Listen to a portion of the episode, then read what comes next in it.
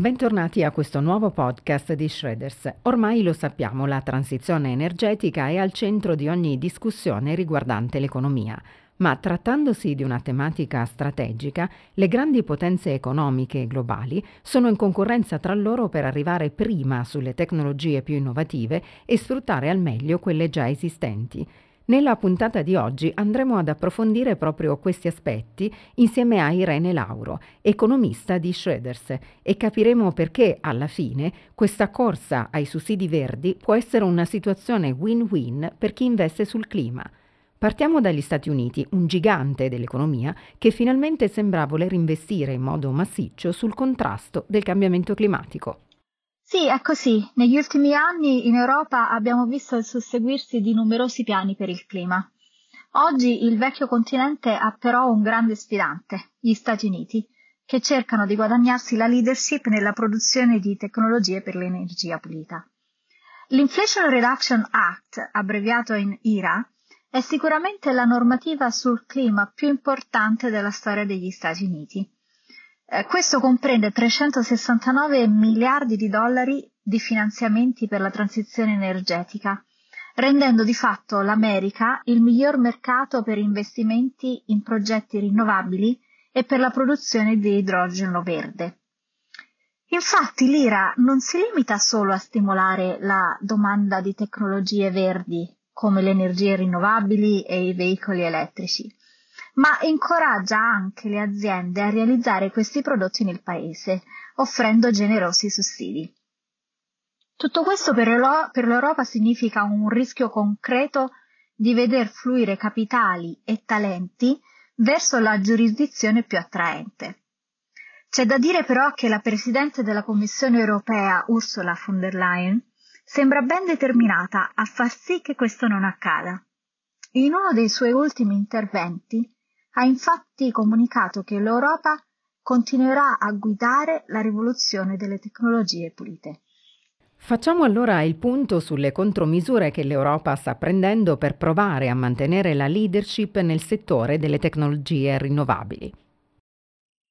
Se prendiamo in considerazione le ultime mosse di Bruxelles, Possiamo partire dal dicembre 2019 con il Green Deal, che introduce l'obiettivo di zero emissioni entro il 2050 e un target di riduzione delle emissioni del 55% entro il 2030 rispetto al livello di emissioni del 1990.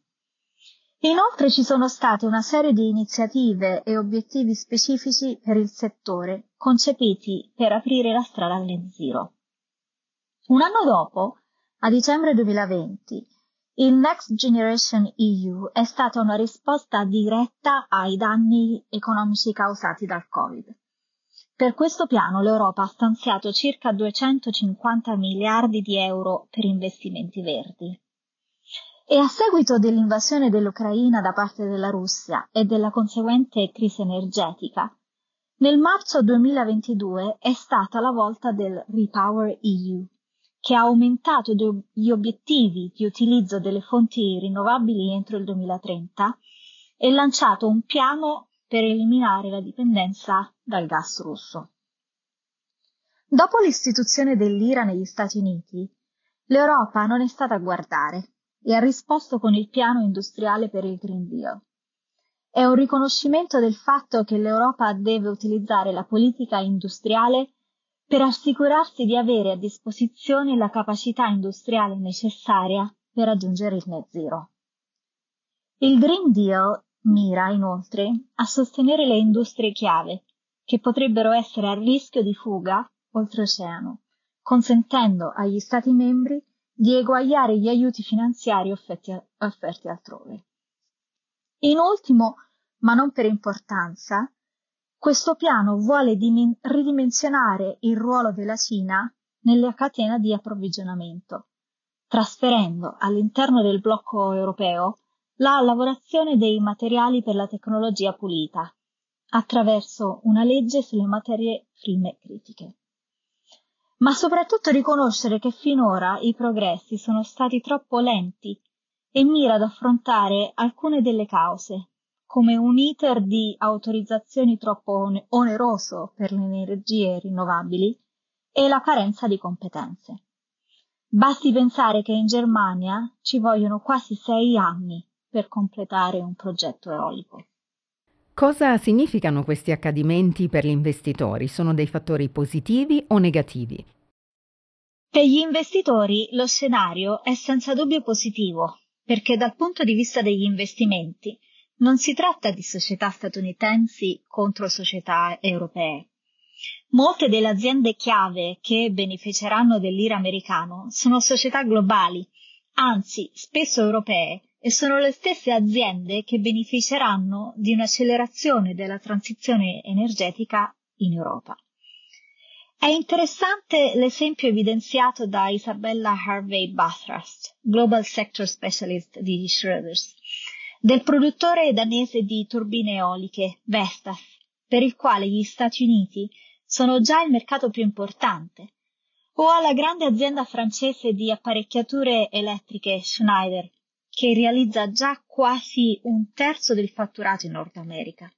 Per aziende come queste, la concorrenza normativa è effettivamente win-win. Cosa sta succedendo invece nell'ambito delle tecnologie per contrastare il cambiamento climatico che sono ancora in fase di sviluppo? Per le tecnologie nascenti la situazione è più fluida e la posizione dominante fra le varie potenze economiche è ancora in palio. Prendiamo ad esempio l'idrogeno verde. Ad oggi è un mercato quasi trascurabile, ma i prossimi dieci anni saranno cruciali per lo sviluppo di questo segmento. Allo stato attuale, il livello di sovvenzioni offerte dall'IRA per la produzione di idrogeno verde è davvero unico e questo ci fa capire che le politiche e il modo in cui verranno implementate saranno veramente importanti. L'elefante nella stanza è che la Cina è già incredib- incredibilmente dominante in una serie di tecnologie e materiali chiave necessari per la transizione energetica. Per esempio, oltre il 90% dei pannelli solari è prodotto da aziende cinesi in Asia e circa il 60% del litio viene lavorato in Cina. Le nuove politiche dell'IRA e dell'Europa mirano proprio a ridurre il rischio del ruolo del Paese nella catena di approvvigionamento delle tecnologie pulite e questo potrebbe offrire alle aziende occidentali o ad altre non cinesi un po' di respiro dall'implacabile concorrenza cinese.